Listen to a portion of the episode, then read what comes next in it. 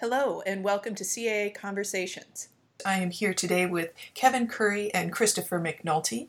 Kevin Curry is an associate teaching professor at Florida State University, where he teaches digital foundations and sculpture. He's currently in London teaching a photo for non majors class, and Christopher McNulty is a professor of art in the Department of Art and Art History at Auburn University in Alabama and teaches sculpture to undergrads at all levels. He is a dual citizen of France and the United States, and today they're going to be talking about the challenges and benefits of digital technology and 3D and sculpture. So without further ado, I'm going to hand the conversation over to these two. Great. Thank you. Christopher, I thought to get this started, because we've been kind of going back and forth via email and Facebook over the past few months of um, you guys were looking to, to start using 3D printers in your classes? And one, I'm wondering if that happened, and two, if you have expectations of it. Yeah. Um, in answering that question, I'll provide a little bit of a background. So, um, as was said in the introduction, um, our program's an, an, undergraduate program here at Auburn. It's about medium sized, and um, I came of age or was trained, uh, went to graduate school in an analog world uh, back in the 90s. And, um, you know, at that time, CAD existed, but it was mostly in architectural fields. And um, it wasn't really part of the way that we were taught. And CAM existed really only in sort of industrial manufacturing. Um, and so mm-hmm. I've spent maybe 12 years teaching now um, based on those types of technologies. And it's really only in the last five years that we've started to think about um, using digital technologies in the 3D area. It, I, I, I our situation right now as like where photo was 15 to 20 years ago with the advent of digital cameras and, and uh, Photoshop and that sort of thing. And I think this has really the potential to completely transform uh, the field and the way that we teach and um, but like a lot of colleagues at uh, similar public institutions with smaller budgets. Um, i'm really kind of scratching my head trying to figure out how to do this. The the 3d area and sculpture has been part of a department uh, wide grant here um, over the last five years that has been purchasing uh, digital technologies um, both for the 2d and the 3d areas. And uh, we have purchased um, a CNC plasma cutter, a CNC router, and um, just recently uh, I wrote a grant with uh, an art historian, actually an ancient art historian, to get a, a, 3D printer. I mean, I can go into a little bit of detail how we use these things um, as we talk, but um, we've been I've been sort of doing things piecemeal and and sort of trying to figure out how to how to do it in a way that's smart. Um, we've been using the CNC plasma cutter in the classroom for a couple years now. Um, that's really the easiest machine to integrate because it's essentially 2D. Um, but um, this fall, I will be for the first time integrating CAD and CAM comprehensively into a small intermediate class. So I'm sort of gearing up towards a full full on go with this stuff. So I, I want to um, I kind of want to preface everything I'm saying just just to let everyone know that I met Christopher when I already had an undergrad degree and I went back to school with the idea of pursuing my master's and I was living in Alabama at the time. And so that's where I met Christopher and I I really was very much influenced by the hands-on skills that he he taught and he brought to the classroom. And as I went through my graduate work, I started to see how that had a potential of translating with with digital. And so I'm coming at it from a little bit of a different angle in that my background was digital in that I did a lot of digital illustration work, a lot of 2D work. But then when I started focusing on sculpture, it became traditional. And then I started hailing back to that digital to, um, to combine both analog and digital worlds. So uh, that, that that's kind of where I'm coming from in, in that respect. Just to touch on something that you said, Christopher. I, I'm curious with the CNC plasma and with with all this stuff. One of the ongoing questions or issues that I always either worry about or have conversations about is the, the tool driving the idea. Mm-hmm. Like if you have a plasma cutter now, do you do do you or do you have students who are just making things that are, you know, that they know this plasma cutter can make? Are are they stopping their thought process too soon? Do you think? Well, I think so far not, and but I think that's going to be a real question going forward as we fully integrate the technologies into the class, um, and uh, that is a concern or or part of a set of concerns that I have going into this. I, I would say maybe up front though, I, I should talk about why we're doing this in terms of what the benefits are. Um, since, as I indicated, we are, we are going forward with this. I, I see on the CAD side this technology really promising to help us with two major hurdles in teaching sculpture and teaching 3D. And the first one is um, helping students develop their spatial thinking. Um, mm-hmm. Students are really, uh, you know, of course, they come into the class with with strong drawing skills and they're able to draw draw forms from in two dimensions. But as soon as they're asked to turn the thing uh, in space and to draw that third dimension, many of them, um, perhaps most of them, really, really struggle. And I think the idea of being able to draw something in a virtual environment and turn it around and then play with it that way is going to be, um, from the standpoint of developing ideas and forms, just going to be a huge advance. And the, the second thing on the CAD side that I think is really powerful is, you know, one of the problems that I have and so many faculty have is getting students to revise their, their forms and their ideas.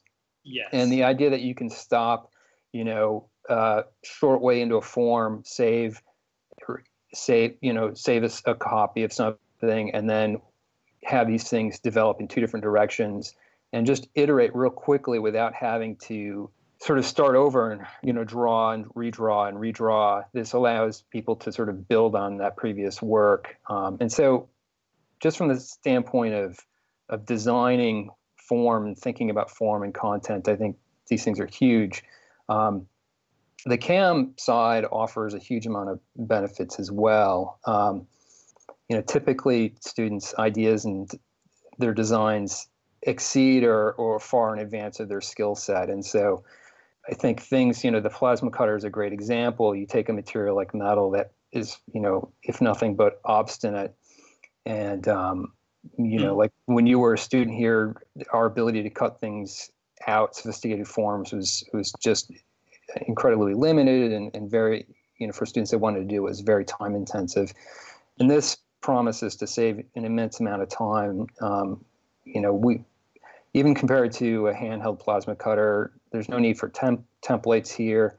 Um, it cuts with really price, precise tolerances. Um, things really essentially don't need to be cleaned up. They're ready to weld. Um, you can do multiple parts that are identical theoretically there's less waste. Of course, it's safer. Um, so both on the design side and the execution side, I think there's a way in which it may speed things along and allow additional focusing on on form and content. But um, the the downsides, the pitfalls, and I, don't know if you want to jump in and, and talk I, about yeah. any of those benefits, but well, no, go, you go ahead. I, okay. I thought you were going to say you jump in into the pitfalls right away. Okay. I, oh, yeah, yeah, I, I can do that because there's plenty of them. Yeah. Well, I mean, there's the obvious stuff like resources. I mean, pedagogy aside, all departments, art departments have limited resources. There's a huge amount of expenses. The equipment's not cheap. You got the electronics that drives it, the software. Um, and as I'm discovering with the 3D printing, the consumables are insanely expensive and then there's time, just faculty time, um, learning the software, training technicians, writing grants to get funding to buy the equipment. And then, you know, once you've got it, the setup and the management of it, um, we already have a full facility and adding more equipment just means more things that can break and that need to be managed and supervised and all that sort of thing. And so I think for a lot of older faculty, it's easier to just default to inertia and stick with what you've got. Absolutely. Um, yeah. But to your point about pedagogy or your question about pedagogy, yeah, I think that this is this is the difficult, probably the difficult question that I'm grappling with is, um, you know, having a curriculum that's in place that's been developed over 15 years and and what are you what are you going to put on the on the altar and sacrifice to the you know the digital stuff um, mm. and it, as much as the cad and the cad cam um, promise to accelerate the process I, I don't think they're going to accelerate it to the degree that it's going to compensate for the time investment that's going to re- be required to teach the students the software and i don't I, I have done a couple of brief assignments in the past with my intermediate classes, having them dabble with CAD, um, specifically SketchUp and Autodesk Fusion 360 in the past. And mm-hmm. to be honest, it, it, it, went really badly because I didn't I didn't support it, and the students were frustrated. And these these programs are really intimidating. And um, I've I've realized since then that it has to be supported in the classroom. And and so for this fall, I'm I'm planning on spending, you know, two and a half, three weeks introducing the software um, to get them up and running at a basic level so that they can actually kind of know what they're doing and have their bearings in it. I want to jump in for a second. Yeah. Um, I have very much um, similar experiences in that. The direction I'm coming at it from is I teach a digital foundations course. And as part of that course, and it's only one section of it, is they they work on using the 3D printers um, at Florida State. Over the past four years, I've been there just over four years now. We've established a pretty robust um, fab fabrication lab, our fab lab, where we have multiple 3D printers and we have a couple of laser cutters and a, um, a vinyl cutter and as part of my curriculum, my assignments are focused on, at least in the beginning of the semester, just getting them into that lab and getting them on each piece of equipment, even if it's something extremely simple. I'm not looking for high concept. So I, I tend to spend, even though it goes quickly, I spend a lot of time just getting them into the software, but in the most basic of ways. And we do SketchUp and for the 3D printer, we use Tinkercad. One, because they're they have pretty sh- relatively short learning curves, at least to get running with it. But the other thing is that they're free, and I know students have total access to them, and that's important to me. Um, mm-hmm. Um, and it's a, and it's always a divide because you know this is a foundation class that they're you know they have a choice of what foundation classes to take, but they're they're taking this one. And so it's not necessarily something they want to you know spend their life doing but I, I just want to make sure that they at least get their hands on the machines and hopefully see the potential of them. At a foundation level i i, I won't say often but I, I do see pretty decent results. But even more importantly than that i do see a few light bulbs going off and that's that's always nice and to jump back a, a, couple conversations, it is the ability, especially with more immediate um, equipment like 3D printers or laser cutters, it is that ability to to run through post software many iterations of something, and and that's how I formulate some of my assignments. Is give them a goal like fix something literally repair this thing, make this thing better, or make a situation better using a 3D printer. And they'll design something, they'll print it, it doesn't quite work. They go back to the virtual drawing board, redesign it, and get them used to this idea, which should carry through, even in, it has to carry through in the analog world of them. Mm. Not landing on the first idea and just running with it. And I think all those things, from a pedagogy standpoint, all those things are the same for me like they you have to run through all these ideas and you have to land on the, the best one first or, or not land on, on what's going to be your best idea does not come first it's going to come further down the line which is the same for anything Um, mm-hmm. So I think for me, those things don't really, at a base level, it doesn't change that much. It's but it has the added requirement of a learning curve, and as you mentioned, people to take care of equipment, people to train other people on equipment. Equipment gets broken, students, you know, something's got to be seriously robust for a student not to break it. Mm-hmm. Um, and and that is an ongoing issue, and and one that I don't know a really good solution to besides having amazing people, you know, working for you or spending a lot of time.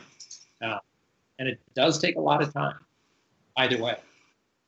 In in those in that uh, foundations class, have you seen some of the problems that you uh, were concerned about anticipating, or um, were there difficult decisions where you had to pull stuff out of the class that you thought was really kind of foundational, but needed to go in order to provide room for for this digital technology?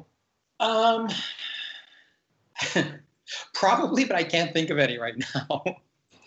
but but yeah, I th- I think over the past couple years, I've changed my my syllabus almost every single semester.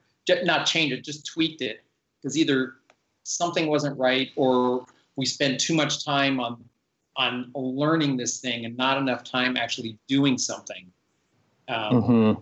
But that's a huge challenge of any any class that involves software um, because there it's like teaching someone what a pencil is for the first time and then mm-hmm. having them do a drawing um, and, and that is a difficulty and this whole concept of students nowadays being computer literate i, I totally disagree with that mm-hmm.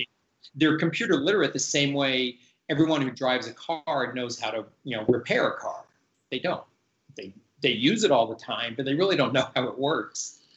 And I, I find this a lot in my students. They're very engaged with it, and um, that's a positive side.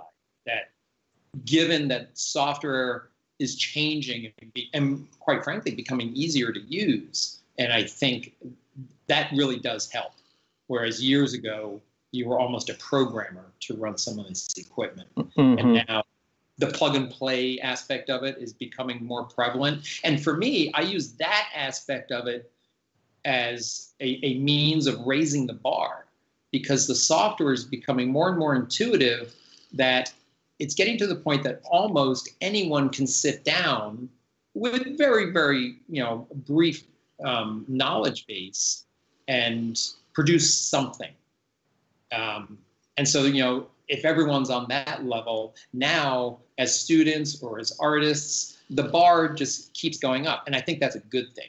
On the downside is it's too easy for to look really good on a screen because everything's shiny and it mm-hmm. looks nice. But as, as a sculptor, I I, I know that in the real world, you know, th- there are laws of physics that have to be applied here. Things things that happen on the screen can't necessarily happen in the real world.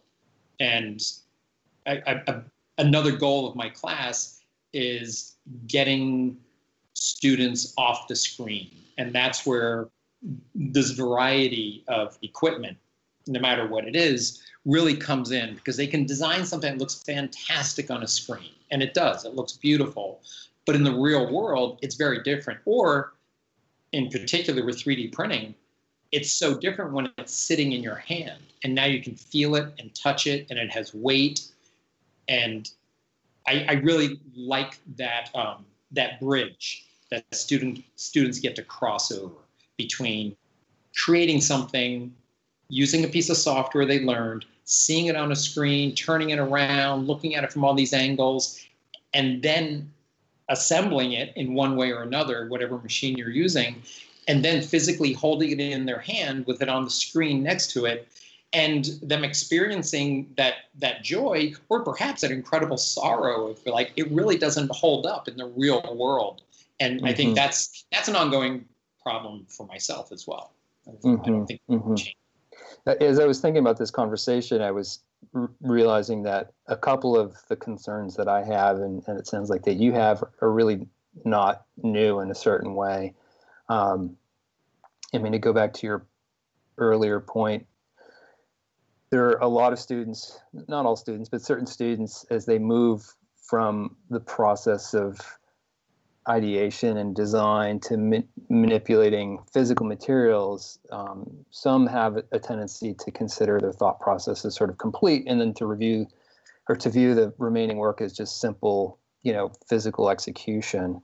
Mm-hmm. Um, and um, um back at the beginning of the 20th century, John Dewey was talking about this very problem in his Art as Experience he warned about um, the dangers of, of what he, of un, ungrounded thought, which he called uh, excess of receptivity, and um, blind execution, which he called zeal for doing, as being both sort of insufficient by themselves, and that there needed to be this, you know, what you called doing, um, um that is sort of based in the this physical experience so you know in, in, my classes and and and i think i was probably doing this sort of thing when you were here i'm always trying to encourage an awareness of the relationship between action and its consequences. That's sort of dewey's language. But the idea that when you do something with a material um, or with a tool that there's this thing that happens and you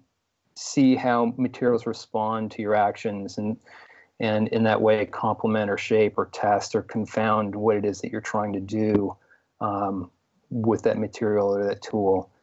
Um, and so there's a way in which I'm trying to get the students to understand that or to challenge the uh, this preconception that materials are inert and passive um, mm-hmm. and get them instead to see that materials have a voice and are kind of actors in the cre- creation of the artwork um, and to reconceive their processes of one as one of sort of a ongoing negotiation or collaboration with the the material. Um, and I think there's a related, again, kind of old, not new problem, which is the just the allure of technology. Um, and I see this even with analog tools. I mean, you, you, give the student a choice between cutting something with a handsaw or, or going over and using a power saw, and they're going to just think that going to the power saw is the better way to do it, even though it might be faster and more accurate just to use a handsaw in a given situation. And so, just because something's plugged in, you know, the way our culture thinks about technology, there's a sense that well, this must be the better way to do it. And so, it, it, I was just thinking it might be useful to sort of think about maybe even a little bit skeptically these concerns from those standpoints because in those regards, they're kind of not new issues. No, I, I, I don't think they are at all. Uh, I, I think they're just um, maybe they're compounded by the expectation of doing all your thought processing and your design work and now sitting back and and having the piece created for you to a certain mm-hmm. degree um, I, I, I think that is that is an issue because even even comparing it to a you know a pretty typical you know wood shop with a table saw and a bandsaw, drill presses, all those still require your hands on those machines at mm-hmm. least in a unless you're at a very high level situation. Um, and th- there is, and what I enjoy about that is learning the skill and learning what works well and what works better. And as you were saying, when to use this tool versus this tool. And I think, unfortunately, I'd, I'd have to admit that that does fall by the wayside um, pretty quickly when it comes to when we move into a digital realm, because in most situations, and again, I, I guess I'm focusing on 3D printing more than other technologies here the, the by the time it gets to that piece of equipment, you've done all your work, and now it's the responsibility of that machine to to do your bidding for you and make mm-hmm. this thing.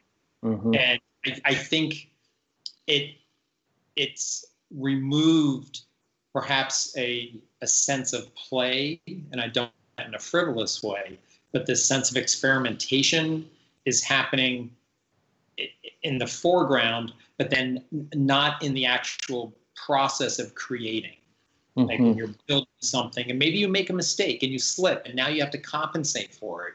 Mm-hmm. Uh, not that equipment doesn't mess up, and that gets into a whole other conversation about, you know, forcing equipment to do what it perhaps it's not designed to do. And I am fine when you know people want to experiment with it that way, but from a classroom situation, I I I really focus on students learning how to use it correctly first and then see what you can do with it. So I so I guess it's a really long way of saying that the the way I do it in my digital foundation class, it tends to be more of a this is how you do this and just use it machine you learn how to use this correctly first. And they have to the way i set up my assignments is they design something they print it and they might have to do two or three prints and they get a successful print. Then um, at the end of my semester they do a capstone project where they come up with the assignment and they say i want to do this and i usually rein them in or push them harder. And then they get to go back to that machine and produce something that they they really aspire to. And and students usually gravitate to either the um, in my case the 3d printer or the laser cutter. And if we had a plasma cutter which we don't i would like to push them on that too but but we don't have one of those yet. I was going to say one of the things that I, I think that we're talking about here too is i mean there's the physical separation of the of the body from the tool and from the material. Um, and and it's not just a tactile thing, but it's also you know it's fully sensual. There's the the seeing of what's happening, the hearing of it, the smelling of it, and the feeling of it in the body, and all that, like you said, mm-hmm. gets completely removed from the process. And I'm looking at this um, since the 3D printing is really new here and, and uh, not fully integrated, more from the machining um, tools, um, the router, from the standpoint of the router and the plasma cutter. Um, but I think the other thing too is what we're talking about is also a question of just time and the way in which, particularly the CAM side of things, accelerates the process um, to, to, the point that there's really no time or space for the student to pay attention or to listen to what's happening. Um, and it the technology, this is my concern, can lock them in sooner before the project is really fully baked. And as you said, doesn't leave room for improvisation or exploration. I mean, I think about it as sort of like the difference between biking through a space and driving through a space. Like you uh-huh. see, you see so much more when you're biking and moving slowly or walking compared to to driving. Um, I think um, that's that's a perfect analogy for that situation. That, that's that's exactly it they, they there isn't the time for them to really look around and yeah. see what.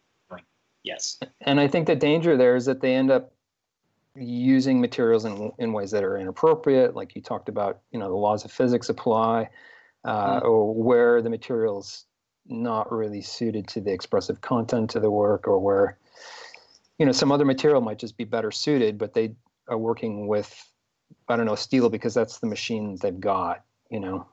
I think one other big concern that's practical in nature is, you know, at least from the standpoint of training undergraduates, is what relationship does this all have to their postgraduate practice? If we're training them to work out in the world, um, how will this technology be useful to students as they move out into the world? I mean, as we've already talked about, it's super expensive. A lot of it's really large, requires systems to support it. Um, there are of course, maker spaces in urban centers, but um, that offer access, but they come with some real expense. Um, there do seem to be smaller options that are increasingly becoming available desktop 3D printers, small CNC router systems. Um, you know, and the technologists pr- promise that we'll be doing all this in our homes pretty soon. But I, I, I do wonder about the affordability and, and training students to do things that they won't be able to do in, you know, shared lofts um, Yeah. in. Greenpoint or whatever, you know. Yes, and and I, I am, am very skeptical of the um, everyone doing it in their home. Not that they won't be able to physically have a machine, because there there are some amazingly inexpensive um, 3D printers out there and and laser cutters as well. But, but my bigger concern is I I think it kind of falls into the conversation of promises of a, a wireless world and a paperless office Mm-hmm, Which- mm-hmm. really panned out that much. And and also, I, I for me the analogy is, yes, the the technology might be able to sit on your countertop, but the design skills and the sensitivity of visual aesthetic isn't just implanted into your head or your heart Right. that, that takes years and lifetimes to, to really finesse. And my concern is that that'll fall by the wayside because I, I saw the exact same thing happened. Um, my undergrad degree was in graphic communication, and I worked as an art director. And it was right at the time when desktop um, publishing came out, and it changed the whole face of design in that anyone in the office was now assigned the task of designing a brochure because they had a computer that could do it. And Mhm. design fell by the wayside.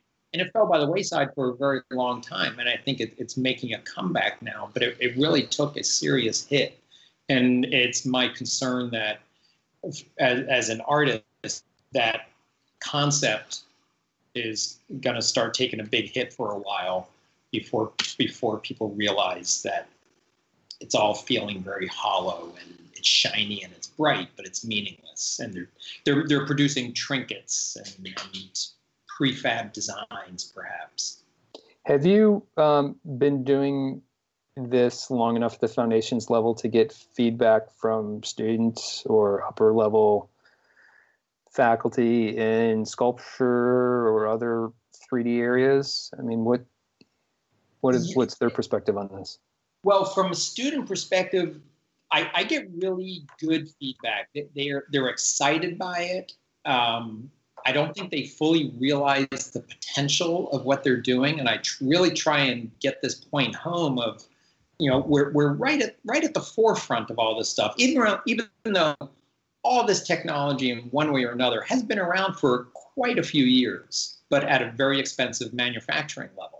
Now Mhm. it's becoming, in one way or another, either home based or school based or makerspace based. Um, you know, we, we all have a little more access to it. So I, I try and get that point across to them. Like you, you have access to these things. Take advantage of it while you can. Um, they, I think they enjoy it, and I think they find it fun, in a way. And you know, I'll, I'll take that if that if that gets them interested enough to the point where now they want to pursue concepts using whatever piece of technology we have. That's great. But I also, at the same time, try to balance that with using the correct tool. And if the correct tool is going down to the wood shop and cutting something on a bandsaw as opposed to you know running it through a laser cutter, then go to the bandsaw and go use that, um, which is no different than you know has, been taught forever. They say you know, Mhm. use, use the right tool, and that maybe that's not a digital tool, but then I think students feel like they're being left out because they really want to play with these new toys Mhm, mhm. from other faculty or, or other courses. I also um, I teach sculpture in a 3D Foundations course as well, and I make it a point in my class to also get them onto this equipment, if if nothing more, especially if they haven't taken my Digital Foundations class, because I just want them to know that it's available. But then we always end up having that same conversation of why are you using this tool? Is it, you know, is, is this the right thing for your idea? Maybe, maybe you make this whole thing by hand.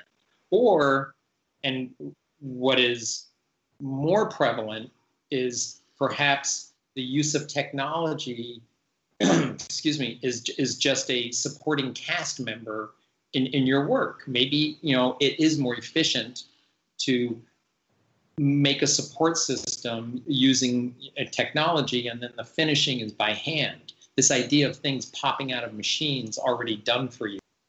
Um, I, I, I think I the, the way in my foundation class, the goal of my foundation class is to prepare students in digital foundations is to prepare students to move forward into more advanced classes. And those classes might involve coding, they might involve digital fabrication, um, animation, all these things. So it's a little bit off topic, but in my courses, we cover a huge variety of software pretty rapidly. And, and I try and describe it to them as it's like a buffet. And I lay all the stuff out in front of them, and they take a little taste of everything. And then at the end of the semester, they go back and dig into the one thing that really interested them. And I get a lot of good responses from that because um, it keeps them engaged. And I get to show them at least a glimpse of the potential and the possibilities and most importantly, perhaps, is, is, the pitfalls that are very easily um, fallen into. That's great. Well, this has been a fantastic conversation. Thank you both so much. You're Thank welcome. you. I really enjoyed it.